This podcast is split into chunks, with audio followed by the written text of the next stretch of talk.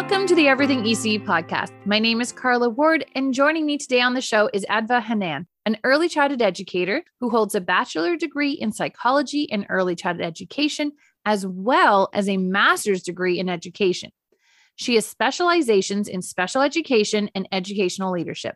Adva also runs her own small business where she helps teachers regain their confidence in their teaching abilities by providing professional development programs. Welcome to the show. Thank you for having me. I'm so excited. I am so glad you're on. You and I have been working together for well almost well over a year now, working on our businesses and working together to improve the world of early childhood education and support those educators. So, I am so glad we get to talk a little bit more about how teachers can help themselves in the classroom. Yeah, I'm super excited. I cannot believe it's been a year. I know. I know. when I looked back at it, I was like, holy cow, we have been meeting almost every week for a year. Adva actually, when we first started working together on our working sessions, Adva was still in the classroom and has now left the classroom to work on her business full time because she saw that there was a gap in education. And she felt, felt that she was able to help educators more being out of the classroom than in. Let's talk about some of your struggles that pushed you out of the classroom because you saw the need. Yeah, my biggest struggle was not getting the support that I actually needed within my classroom. And that was when I first started teaching. And honestly, that was even in my seventh year of teaching, where I really struggled to feel like I was supported.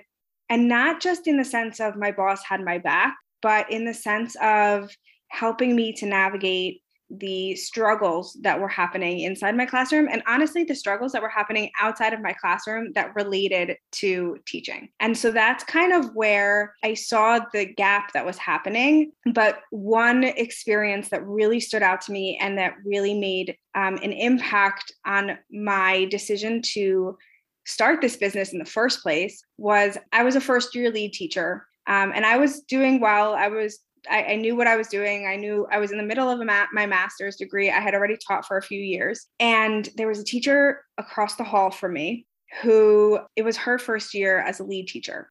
And she had just been given this position after being an assistant for a few years. And she came in frazzled. Like there was a lot of stuff going on outside of the house and outside of the, the classroom and inside her home. But also, she just didn't know where to begin. And because I was in the middle of my master's, teaching for the first time as a lead teacher and directing camp all at the same time, I didn't have like the time to really like help her out. And I really, really wanted to. Um, but what ended up happening was that there was a lot of drama inside that classroom with the other teachers because the other teachers really didn't feel like she knew what she was doing and didn't feel like she was doing the job that she needed to do as the lead teacher.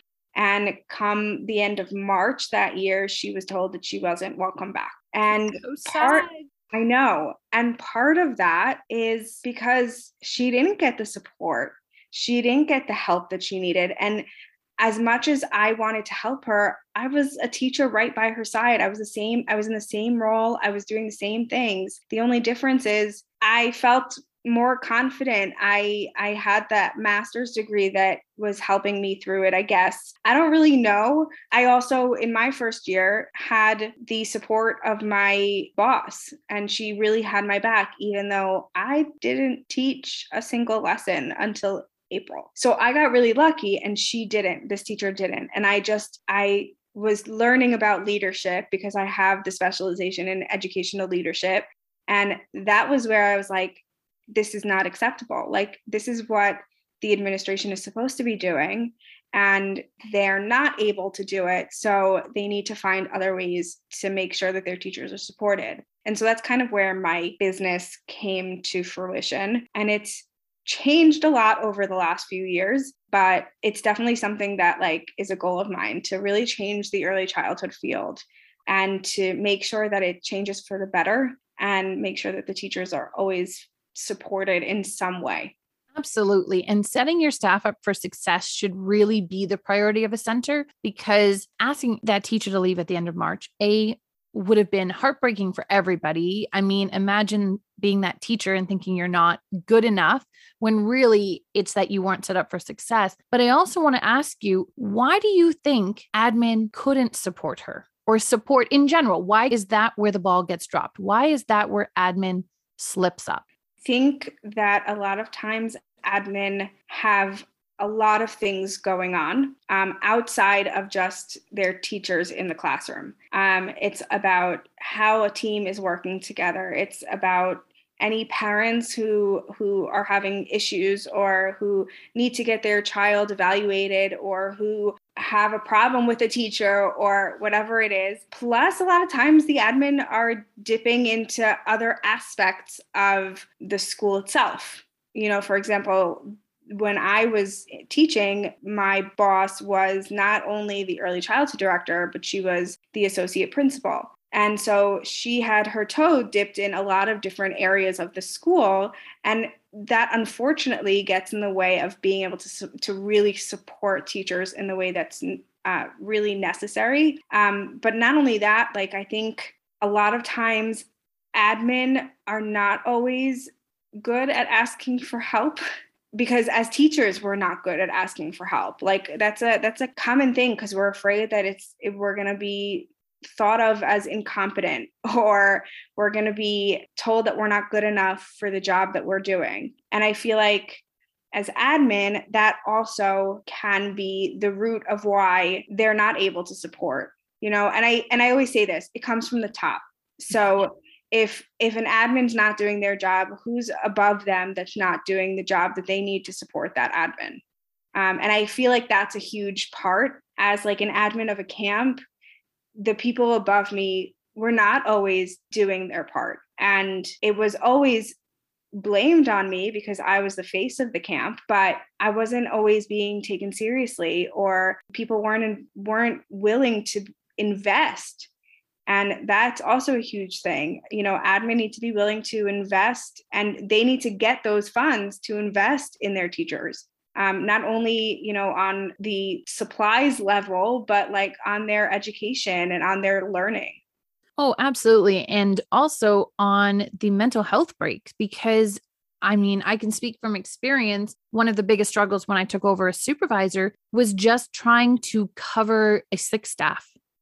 Or if a staff got sick in the middle of the day, trying to get coverage, like you know, having to be pulled into the classroom to cover somebody that has to go home sick it derails your day as an admin, but it also makes the staff feel guilty, which they absolutely should not when they need to take a day off. Everybody yeah. has a right to take a day off, whether you are sick or you just need a day. So yeah. I definitely think that. And I think sometimes we just don't have the time to ask for help. And admin needs to do that check-in. Right. And the problem is is that neither the admin nor the teachers have always have time to ask for that. And I think that what we can do as as an admin, I feel like we do this as as business owners. We check in with the people who are either invested have either invested in our stuff or are on our email list and we want to know how they're doing. All of the like we do these little checkpoints and in schools that's not necessarily happening.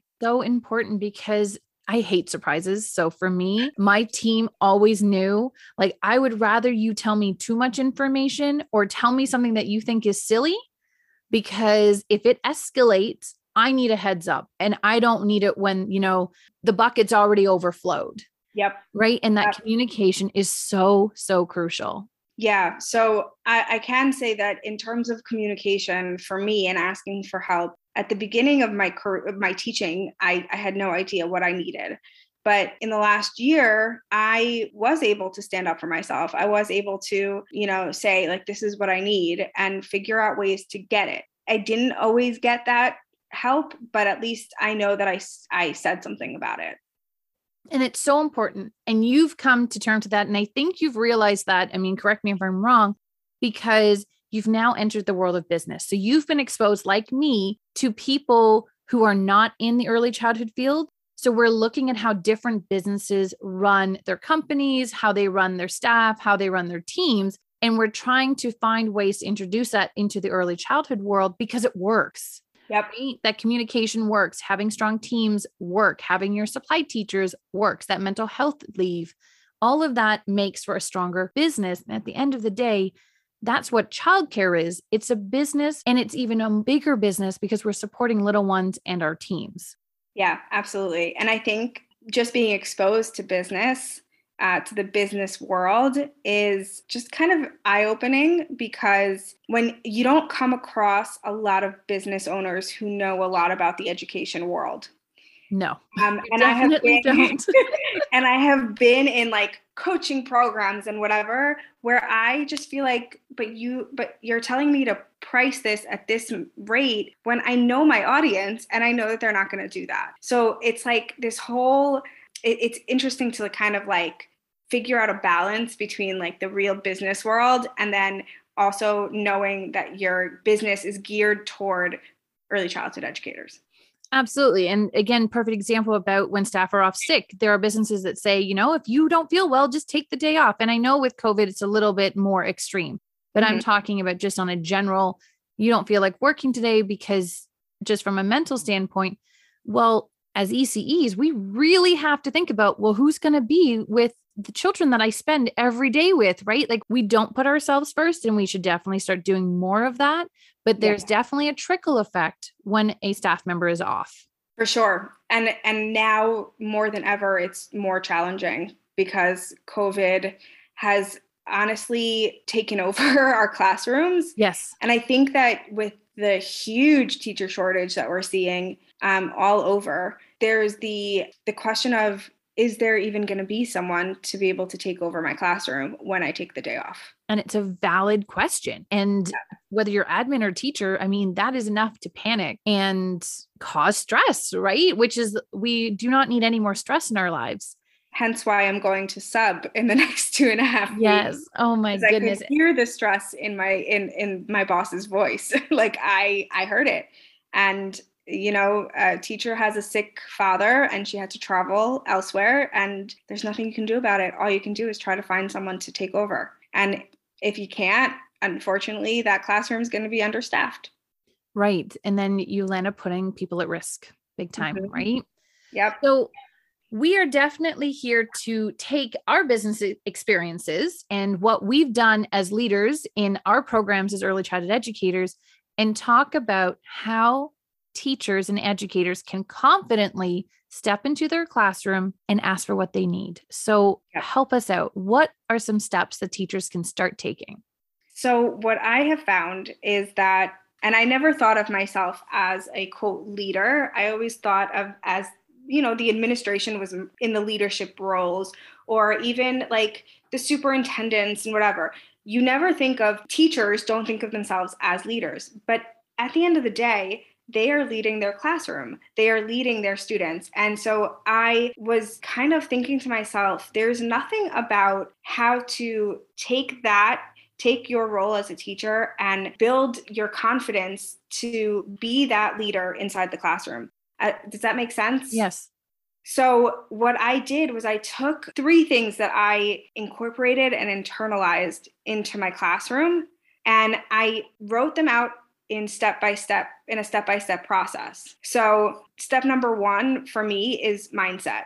And growth mindset is a big topic now, not only in education, but in a lot of different fields. But in early childhood, we actually we actually incorporate that growth mindset into our classroom like we build those relationships with our students we we do so much inside our classroom that incorporates growth mindset. But what I've read lately is that if teachers only incorporate growth mindset and don't necessarily internalize that growth mindset, it doesn't actually have so much of an effect. And so that first step is really talking about how you can not only incorporate that growth mindset, but also internalize it as the teacher and in your life. Because at the end of the day, having that growth mindset can help you grow. It can help you learn. It can help you be that early childhood educator that you want to be.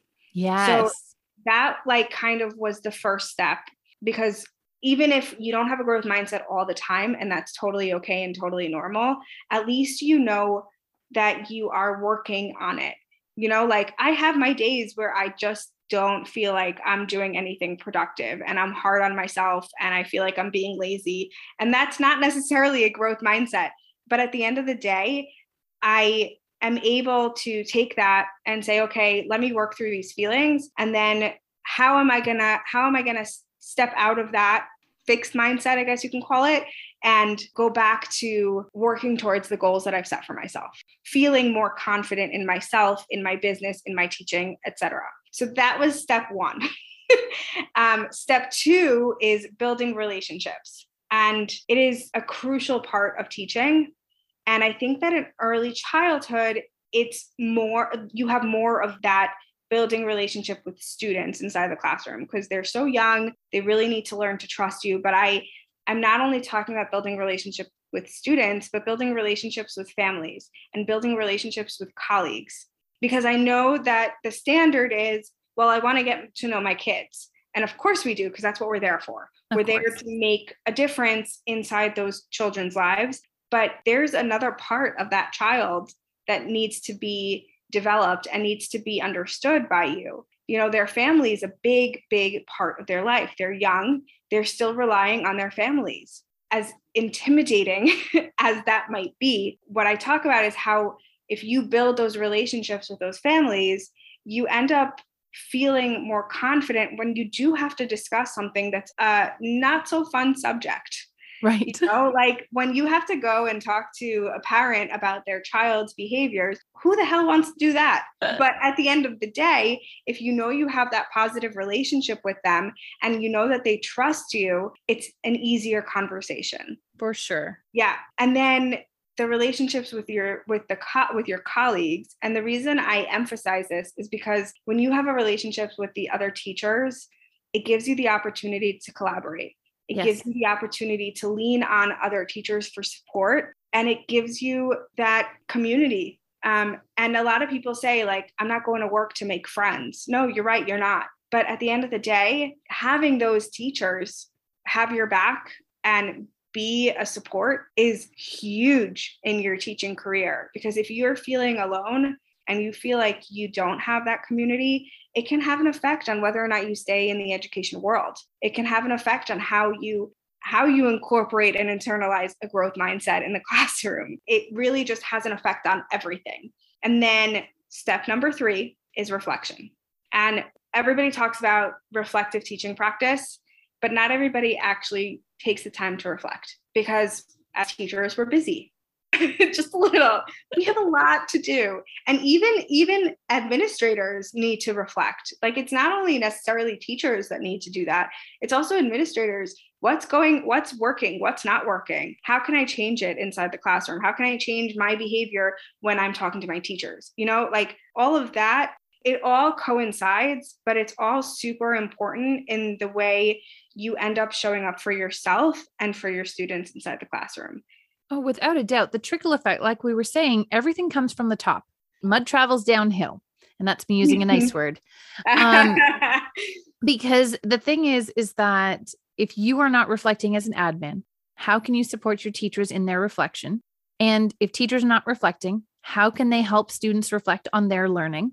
So the trickle effect has to start from within and we have to all be doing it because otherwise we're stuck. We're going to be standing in the same place instead of moving forward. Right, exactly. And that's why that's why I developed my the course that's why i came up with these steps because i realized that as my as the years went on when i was teaching those are the things that i started to incorporate those are the things that i started to add into my quote to-do list so that I could react better in the classroom. I could respond instead of react more like it. And I know that even with difficult conversations, I have a team that's supporting me. I have my boss that's supporting me. And I know that the families trust me enough for me to be able to give them the truth of what's going on. That's huge. That's huge. Now, just to circle back a little bit, tell, what is your course called? Become Your Own Classroom Guru. Perfect. So we will also have all that information on our podcast notes for you to check out so that you can also connect with Adva and ask any questions. You also have a gift for us today.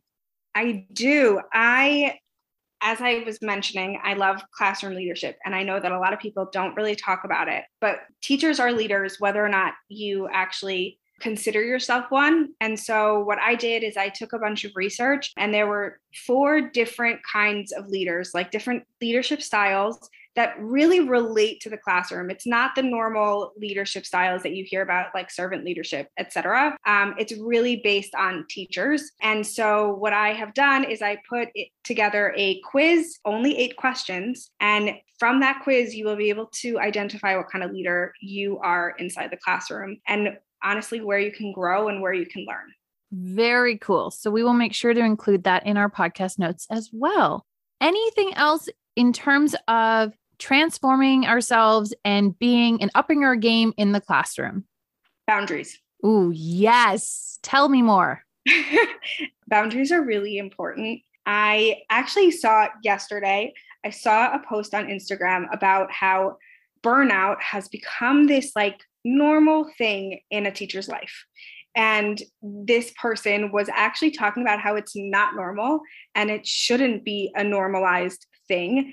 Um, and it really resonated with me. And I thought to myself, like, you get to burnout when you don't have those set boundaries, when you don't communicate to your boss, to your students' families, when those boundaries are like when you can handle having them reach out to you, and when it's just time for you and your family and your spouse and whoever else. And that was something that I actually did in my first three, in my three years as a lead teacher um, in the classroom.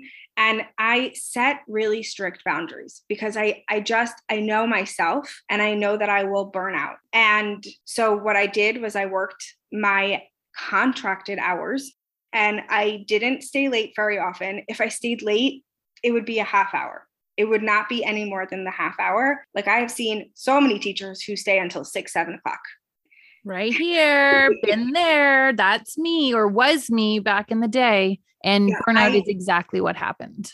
Yeah. Yeah. And unfortunately, burnout has become like this like common thing that is just, you know, a part of being a teacher. And I don't think that's true. I think that burnout happens when you aren't setting those strict boundaries and when you aren't when you're literally setting expectations for yourself that just aren't realistic. No, and we cannot be accessible to people all the time. I've actually been really good at setting boundaries, but this week I've definitely noticed for myself personally, I've allowed certain boundaries to be flexed. And from a stress point of view, I can already tell a difference. So I could not agree more is putting those boundaries in place is so key. Yeah, putting those boundaries and also knowing that those boundaries don't make you a bad teacher. Putting those boundaries up does not make you a bad teacher. It just makes you a human being who is trying to have some kind of balance. And you're allowed to have that even as an educator. Such an important message. Absolutely. So, how can people connect with you over Instagram to keep getting these lovely nuggets of information? I actually have a post about this about how you're not a bad teacher if you set boundaries but that's a different story. You can find me on Instagram at Shaping Little Minds Podcast. And if you search my podcast on Spotify or iTunes, you will also find that there. Those are like my two main platforms. And if you have any questions, my messages are always open amazing. Well, that's how we met was over Instagram because uh-huh. your messages were open. that is exactly how we met. So Adva is an awesome person to reach out to. And I definitely encourage you to reach out to her. Thank you so much for coming on today. And I'll talk to you soon. Thank you for having me.